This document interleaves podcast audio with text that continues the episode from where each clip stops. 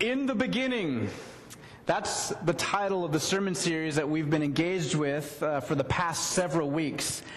In the hustle and bustle of just everyday life of, of working and going to school and trying to be friends with people and just all the stuff that life brings, it's important, I think, for us to remember that we're part of something bigger, a bigger community, a bigger story, but not just part of something bigger, but part of someone bigger.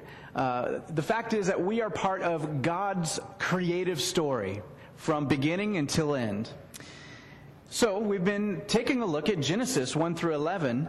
And in Genesis 1, we saw how God created all things. He spoke them into existence, and then He created men and women in His image as the crown of His creation. He created us to be His living representatives on earth, to reflect His good character, His just reign over the earth, to basically rule as God's regents in the earth. Genesis 1 through 11 tells this story of beginnings, but also tells the story and the repeated story of how God creates, how He blesses and gives people freedom and a job, and then they rebel. And then he has to punish, and then he gives grace. So it's this, this cycle of, of fall and grace over and over again. We see the cycle of rebellion uh, and the consequences in grace. We see it in Adam and Eve, and Cain and Abel, and in the story about Noah. And this evening we're going to conclude our series in Genesis 1 through 11 with the Tower of Babel. The Tower of Babel story is in many ways a lampoon it's a satire on the idea that people can actually find unity without God in the center of it. Now, with the snow on the ground this weekend and Thanksgiving just a week away, it's really hard for me not to be thinking about Christmas. I'm resisting. I know some of you have already caved into Christmas music, but I'm, I'm resisting till after Thanksgiving. Um, but what it makes me think of is National Lampoon's Christmas Vacation, right? I mean, what is Christmas without Christmas vacation? In Christmas Vacation, we see a satire on white middle class suburban families and their cultural ideal of what makes the perfect Christmas, right? So there's the neighborhood competition of how many lights you can throw on your house. There's the Clark Griswold character who typifies the average guy who's stuck in the belly of some nameless corporation destined to be in middle management forever. He's overspent, right? How much money he actually has, and now he's desperate for this Christmas bonus so that he doesn't go into financial ruin. Also, he can have a swimming pool. And of course, there's this thin veneer that, that we like to put up, right? That the Griswold family has put up. This thin veneer of, hey, everything's just perfect in our family. And all of that is shattered when cousin Eddie drives up in his RV and parks it out front. I think he like takes a leak on the lawn or something like that. But anyhow, it, it's just this satire on this white picket fence, perfect little world that we try and build for ourselves. By the end of the film, this family is physically, emotionally, and financially exhausted. They're at the end of their rope. But it's at the end they realize what's actually important to them. Not lights, not the pageantry of a Norman Rockwell Christmas dinner. What really mattered to the Griswold family was family and love. And I know it's over sentimentalized and I know it's really sappy, but it sure is sure is funny. it's a heck of a lot of fun. Um, well, to the ancient Israelites, the Tower of Babel story is a kind of a lampoon. It's a, uh, it's a lampoon on trying to organize life without God at the center. Now, before we dig into the text, I want to point a few things out just for context, right? Because what do we always say? Context, context, context. That's how we understand these texts. So after the flood, God made a covenant with Noah and his family. Noah had these three sons, right? He blessed them and he told them in no uncertain terms here's what I want you to do. I want you to spread out over the earth and multiply, right? What that means is I want you to go and live into the vocation that I've given to you, that I've created you for, to be my image bearers across the earth, okay? I want you to lovingly and wisely rule over the earth while remaining in a loving and obedient relationship with me. Not me, God, you know what I'm saying. Okay, and, and, Noah begins this faithfully. He, he goes out from the, from the ark and he, uh, it's pretty cool actually, he becomes a vintner, right? So Noah gives us wine way long ago. And uh, one night, you know, he must have been wine tasting too hard because he's kind of hungover and his son, one of his sons, Ham, does something very shameful to his father. Noah curses Ham and he blesses his other two sons, Shem and Japheth. Now, chapter 10, which follows that story, is this genealogy.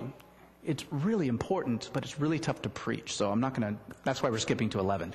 Uh, but anyway, in this genealogy, it kind of explains what happens to these three sons and their families. And what it says is that these sons have kids, and these kids have kids, and what ends up happening is they become different nations, with different languages, okay? Now, from Ham, remember he's the cursed son, come a bunch of kids that become fathers of nations that would eventually be thorns in the side of Israel. You've heard of Canaan probably. Well, Canaan comes from this line of Ham.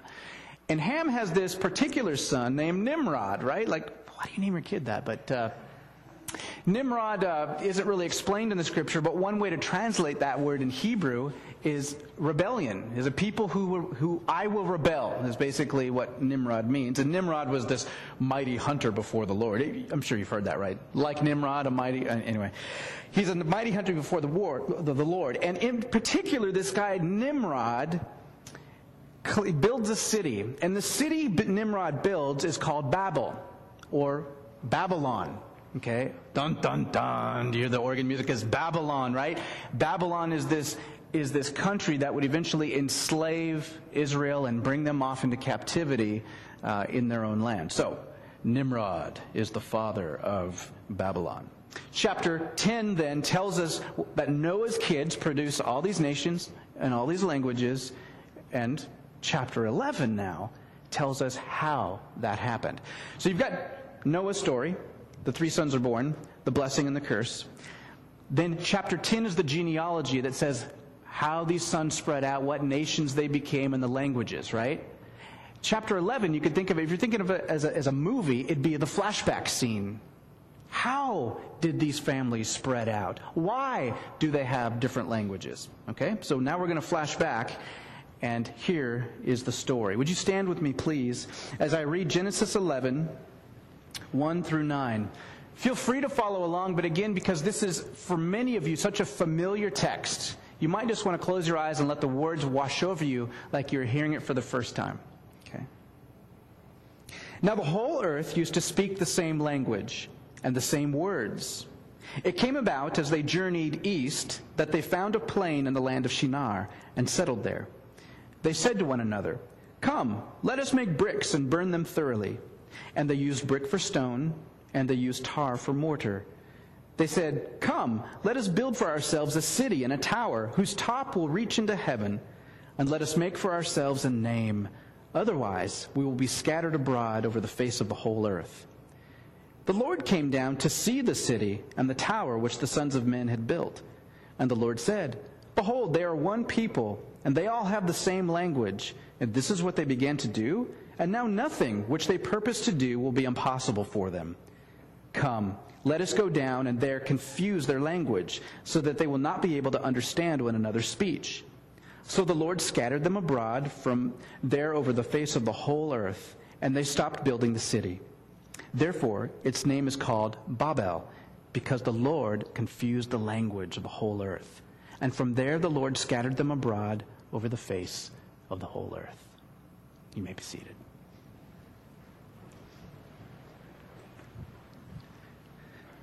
Okay, so as we enter this text, I kind of want to look at it from two perspectives. I want to take a look at it from the cultural background perspective, uh, how this text, the story, may have encouraged the people of Israel. Okay, and that's going to take up probably the bulk of what I say because with these ancient texts, it's just really hard for us at a surface level to, to get what's going on. But the second thing I want to do is take a look at how this story could, should have challenged the people of God and should definitely challenge us today. Okay?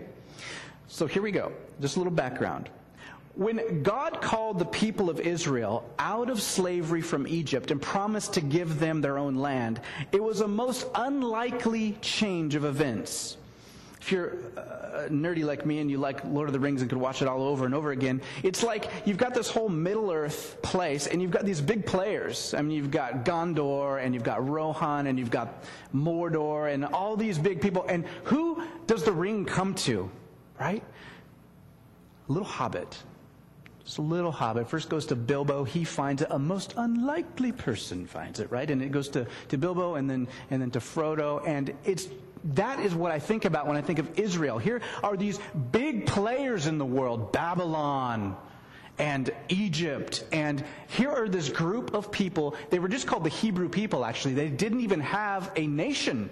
They're slaves for Egypt, basically building bricks and things like that. And God says, I want to rescue this world that's gone awry. I'm going to choose these people. I mean, if I were in charge, wouldn't it be like, I'll choose this big, glorious country, and, and then it'll be known by my name, and I'll have this great name because Babylon will be uh, um, associated with me. But no, God picks this unlikely people, the Hebrew people, who were enslaved and oppressed. God delivered them and chose to, to use them as the instrument with which He was going to rescue the world. Even at their height of power, Israel was a pretty small nation compared to the grandiose ancient civilization surrounding her. Babylon, in particular, was a very ancient city that boasted to be none other than the gateway to God. In fact, that's what that name Babel or Babylon means in Akkadian, which is their language. The Babylonian myth was that some of their many pagan gods actually built that city when the earth was created. So they were bragging that, hey man, our city's from the very beginning of the earth. That these, the gods made our city. Men didn't make our city. So, now we're reading at Israel's accounts. Israel, this slave people, get revelation from God. And they, he, God tells them the story of how things actually happened. And what they say is that Babylon, the Babylonians came from some dude named Nimrod, who's a rebel. And this guy Nimrod is connected to Noah, from whom we know everybody's connected. So wait a minute, Babylon, you're not so great. The gods didn't make your city. Nimrod made your city. So See how this, this is beginning to lampoon the story of Babylon, right? So you're Israel, you're kind of like smirking and laughing and saying, Ha, Babylon, you're not so special. You came from Nimrod, who comes from Noah. so, uh, all the people spoke the same language. It kind of makes sense. They all came from the same family. And uh, which direction did they, did they travel? Come on now. Small group. Come on, my small group. East organ music again. Dun, dun, dun. What happens in Genesis when we look east? This is one of the buzzwords I've been talking about. Um, we should do a little Jeopardy sometime. It'd be fun to see how much you're paying attention. But uh, east, when we see east in Genesis, it, it, it, typically means something bad. So God expels Adam and Eve where he east, and Cain, when he gets punished, he goes east. And so east becomes kind of this literary device that, well, I mean, it actually happened too, that lets us know that either somebody did something wrong or they're about to do something wrong. So these people head east, and then what do they do? They settle. They settle. If you know, you, you never probably read uh, Harry Potter or any kind of novel one page at a time, do you? You probably like just blaze through a novel, uh, maybe a chapter at a time, at least, or something like that. Well, it's really funny how we end up talking about the Bible in these little snippets of nine verses tonight. But if we had been reading this like it should be read in a long story, we would have just read the story of Noah and the covenant and God saying, hey, folks, spread out. Spread out, be my regents around the earth. And now we're reading this exact opposite thing that the people head east. Uh oh, something bad's going to happen. And what do they do? They settle. They do not spread out. Okay? They settled there. They're supposed to spread out and glorify his name, but instead they settle down and build a monument to their name. Listen to these, these words. Let us make for ourselves a name, otherwise we'll be scattered abroad. Their fear was they might be spread out and insecure. They might lose their fame. They might lose their name. They didn't trust that God might just give them a great name. He might care for their needs if they would just obey Him. You know, God gave Abraham a great name. God gave David a great name. And in Scripture, we see God giving the, the obedient people great name, great reputation. And the ironic thing is, here these people settle down and they build a monument to their own name. They're disobedient. And they sure did make a name for themselves, right? Because what are we talking about right now? How silly their move was, how they come from Nimrod and it, were lampooning the people of Babel, right? So they build a tower whose top or rosh head will reach into heaven, and they decide to use bricks and tar instead of stone or mortar.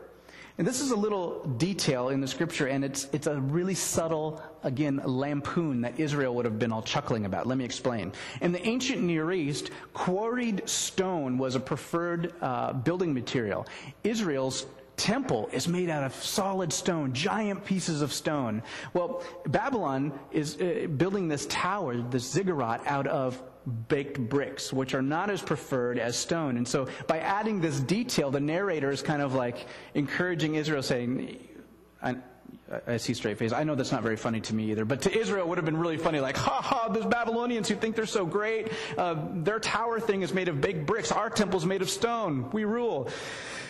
Okay, so so I had that. It's a little lampoon there. Okay, so what is the deal with this tower? Most likely, Ian's going to show us a picture here. The, t- the tower was probably a giant ziggurat, and that's a representation of what a, a ziggurat might look like. Ziggurats were not cities, they were not temples, they were not even fortresses. In fact, all of that mass that you see has no chambers in it. It's, it's really nothing but a staircase. Isn't that weird that you would go to all that trouble and not put anything in there? Okay, so nobody lived there, nobody really did much there. It was just a big staircase that could reach heaven. So they said. See, in, in, in, the pagan thought in the ancient Near East, staircases to heaven were not so much so that people could get to heaven, but so that their gods could come to earth. Okay? It makes you say, what kind of weak gods if they need people to build a staircase? But that's kind of the point. You see, what happens when people rebel against God, and, and I was reflecting on this, this is true in my life too. Um, think about it for yourself. But when people rebel against God and seek self reliance instead of trusting in Him, we often live in guilt and shame, don't we? We, we, we, recognize that we've transgressed, that we've not been obedient to God. We kind of wanted to do it our own way, and so we feel a little guilty about that. So what happens is you can do one of two things. You can humbly repent and say, you know, God, I, I was really trying to be my own God there, and I, I repent. I want to change my heart, right? I want to follow you. Or what you can do is just say, I don't want to do that because every time I'm confronted with God, I keep feeling guilty. So I know what I'll do. I'll invent my own God who's nicer than the real God. Okay? So we create these substitute gods, these other things, maybe they're ideals that we put our hope in, like politics. Maybe we, we, we, put all our eggs in that basket. Economics, right? We can put all our eggs in that basket. Relationships, we can put all our eggs in that basket. Or some attempt at social unity. And the funny thing is that as human beings, we're, we're just kind of funny creatures we like to rebel against God and do it our own way. We like to make up our own gods so that we don't have to deal with the real one. But the problem is that we are created to worship. And that poses some big issues. Because now I've got this drive to seek something beyond myself. What do we do? What do we do? Well, you can either be here like you are tonight and try and seek uh, the living God, or you can make gods in your own image. You can make gods in your own image. I'm reading uh, Homer's uh, Iliad right now. Just some light reading for before bed, and uh, it's it's just so amazing that you, you, know it's not it's not just a story. This Homer's poetry uh, became a, a, religious foundation for the Greek pantheon. And what you read about these gods, they're so trivial, right? They're, they're backbiting each other and they act actually, they act like adults only misbehaving adults all the time, constantly interfering with each other and fighting and all this kind of stuff. It would be scary if God was like that, right? Well, the Babylonians created gods too, and their main god was named Marduk. Marduk and the other gods, it was believed, had to travel vast distances to get from heaven to earth. And so um, the tops of these ziggurats see a little like square thing on the top, there would be a little shrine up there.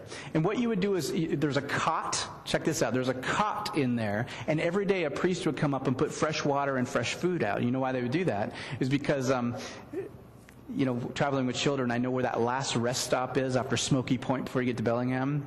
Had to change a few diapers there before. Like, this is that last rest stop where the gods, you know, they've traveled all this distance and now they get to the top of the staircase. And before that long walk down, these people thought that the gods would have to take a nap at that cot and then they could freshen themselves up with, the, with a little food and water, right?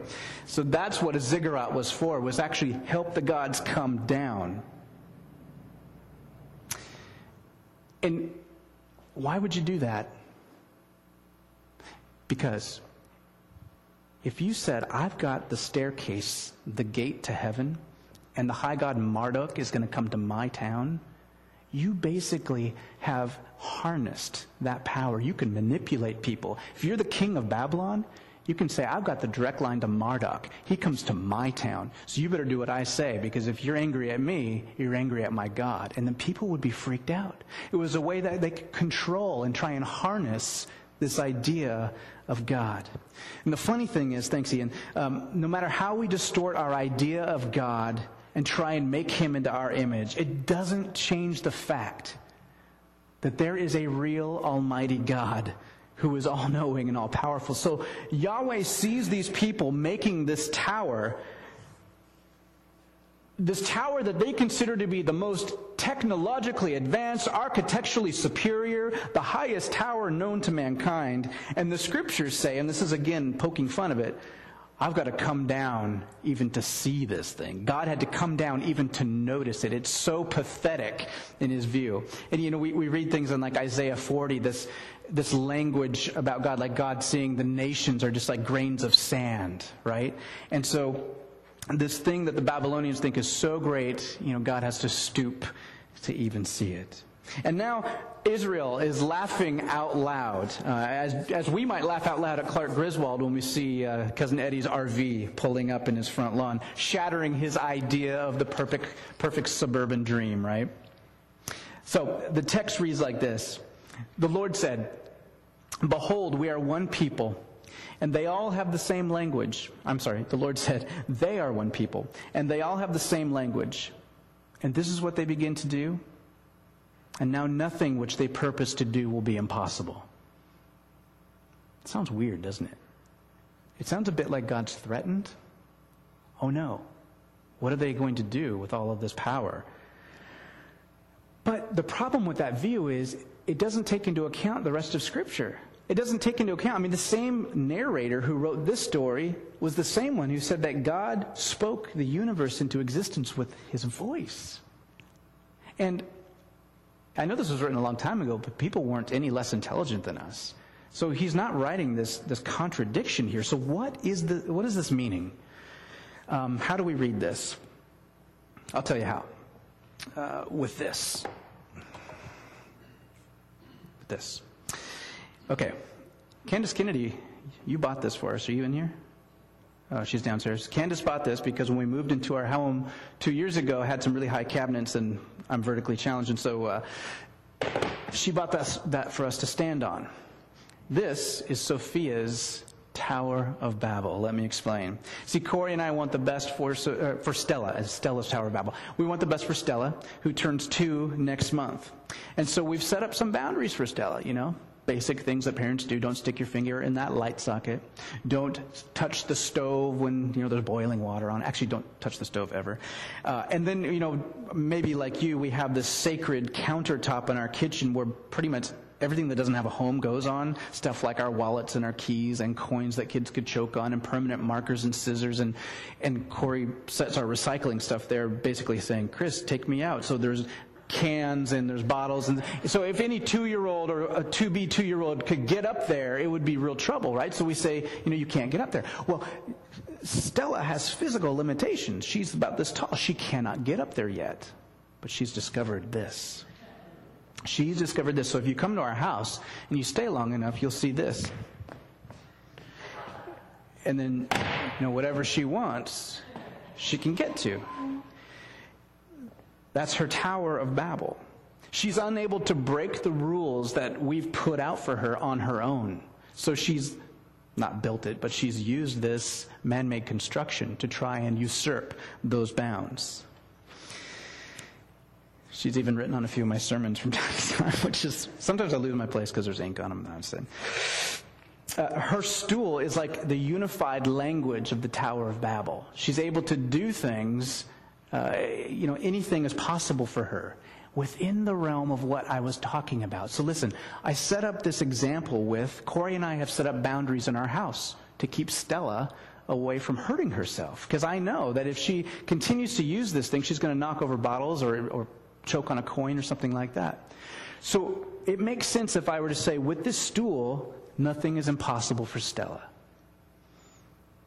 In the context of my example of keeping her safe around the house, when I say nothing is impossible for Stella with this stool, you don't think that's a weird thing to say. You don't think that by saying that, I, I mean Stella could go to the moon with this stool right?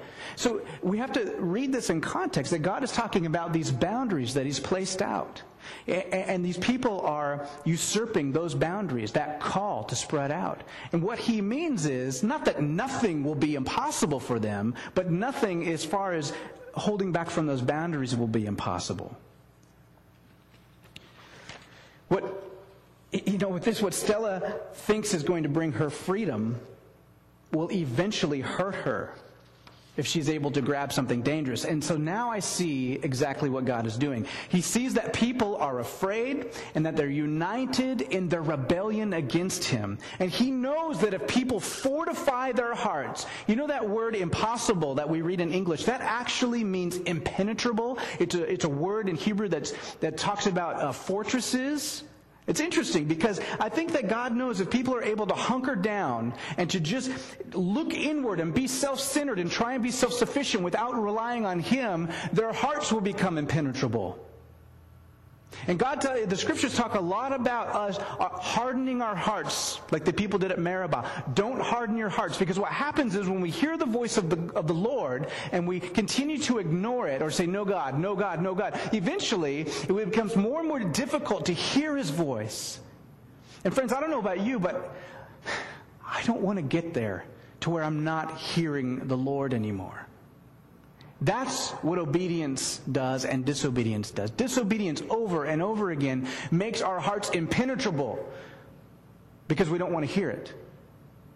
And you know what? God respects you too much to continue um, to force His will on you. He won't do that. So, God, I think, out of a, out of a gift of mercy, gives them different language, spreads them out, scatters them so that they can go be what they're meant to be. Maybe the biggest lampoon in this whole story is the name that we give the tower Babel. As I mentioned before, in Akkadian, which is what the Babylonians spoke, Babel meant gateway to God. I mean, they were totally bragging about this. Uh, Ian, put on that second photo, man the Hebrew, there's, there's cousin Eddie. In the Hebrew, Babel sounds just like this word balal, which means to confuse. So here the, the Babylonians are these, you know, these proud, arrogant people who think, oh, the gods built this tower for us and gave us the gateway to God and to our city. We've got the direct line. And the Israelites are laughing, saying, your tower sounds like confusion. Uh, and there's the cousin Eddie pulling up in your driveway, um, shattering your your view of your, your perfect life, right? So, yeah. Okay, thanks. That's pretty distracting, actually. uh, so, you know, hey, great story, right? Interesting historical background. You could say all those things. Everyone gets a laugh at the Babylonians. But what does this story really say to the Israelites? Why is it in the scriptures besides to be maybe encouraging to, to them or, or to show that Babylon really isn't the greatest in the world? What does it say to us? See, the sad truth is that Israel, Israel would forsake their God as well.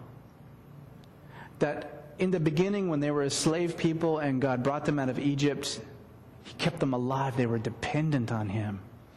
But soon after, they developed an arrogance. Hey, we're the chosen people. We've got this lineage from Abraham. And then soon after that, they began to become self reliant and not trust on the living God, but on more powerful nations, maybe that they could make um, alliances with. And after time and time again of God trying to get their attention, he said, You know what? You guys have it your way. Israel, taken into captivity by Babylon. The ones that are confused, the one with this tower. So now Israel, the people, the heirs of, of, of revelation of the living God, are living as slaves in a land where they know worship false gods. And it's completely humiliating. The call on Noah's tribe and upon the people who call themselves Jesus followers, like many of us, right? It's to go, to make disciples, to engage the world, to spread out, to go out, to be engaged in sharing the blessing of God with all those around us. The tower builders were about making a name for themselves. The tower was intended to bring the gods down so they could somehow harness the gods. They could somehow own them for themselves.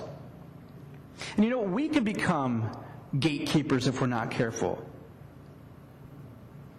We can try and have structures and, and boundaries, and we can have our, our own theological systems and buildings and structures and churches, and those are all great tools but they're horrible masters if you take Jesus out of the middle of it. I think we need to ask ourselves the question Am I like Babylon? Am I like Nimrod? I don't like to say that, but am I constructing a Tower of Babel in my life, in my heart? You know, what stools do I carry around my life to usurp God's boundaries that He's laid out for my own good? What or in whom am I placing my trust?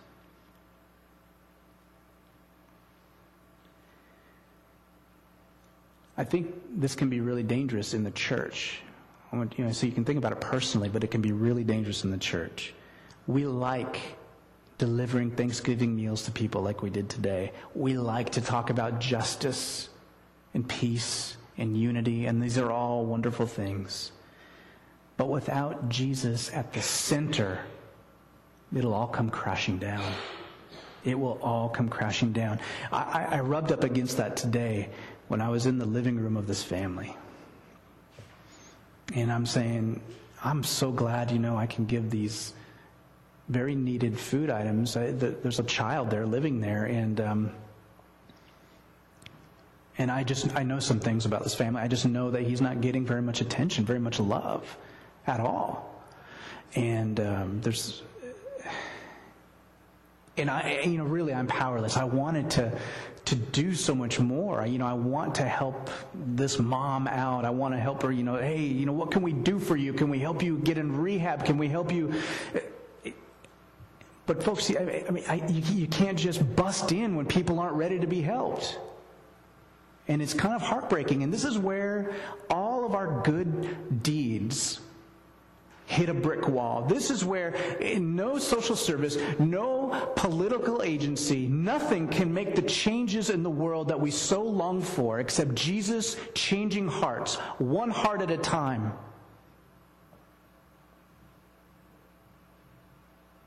And I'm so thankful that He's changed mine and is still changing mine and has changed yours and is still working on you. But if it's also that we can come here and feel good about who we are and dang gummit, we just helped all these families out. But we're not praying that the Spirit of the living God would still be there working while we're not there. Friends, that's what that's our real job. That's our real job. Because only God can change those lives. And putting Jesus at the center doesn't mean a token prayer over the, the things that we already plan to do or um, saying, you know, God bless my agenda. It means repentance. It, it really means repentance. It really means that you and I have got to be desperate for Jesus. We've got to come up against those brick walls. Because if we think we can do it all ourselves, we're living a lie. We've got to confess, I think, that that sometimes we build these towers of Babel around us. We attempt to control God. Hey, we've got the direct pipeline to God. Come to us. We'll tell you about him. Right? I don't think we necessarily would say that out loud. I'm, I hope I don't think that, but I'm sure there's shades of that in my heart. my heart's deceiving, man. Um, so I just want to lead us in a time of prayer and um, take this opportunity. Just confess where you're at. Um, yeah, if you're here and you haven't made a decision to follow Jesus yet, and that's something that's just striking you as uh, something God's calling you to do, I want to offer this time for that as well. Would you pray with me? Jesus, as, as much as it hurts, I'm thankful that you put brick walls in our lives, that you put us in situations that are far beyond what what material resources or intelligence or physical power can do, um, can heal, that can, can accomplish.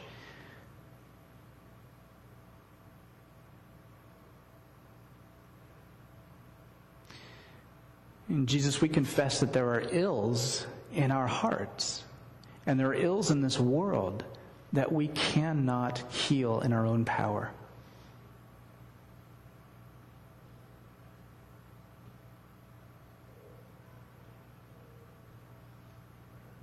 We repent of our false gods, whatever they may be. And know that as soon as we stop praying this prayer, as soon as we leave this place, we're going to be tempted again. So, Jesus, we pray for new life. We pray for your spirit to come and dwell in us, to make us like you.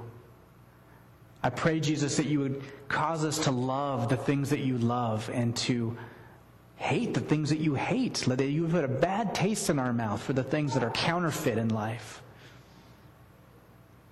And in all things, Jesus, help us to be compassionate, to be men and women of prayer, to throw ourselves into your hands. Your capable and loving hands. We are thankful that you are Christ the King today. In your name we pray. Jesus, amen.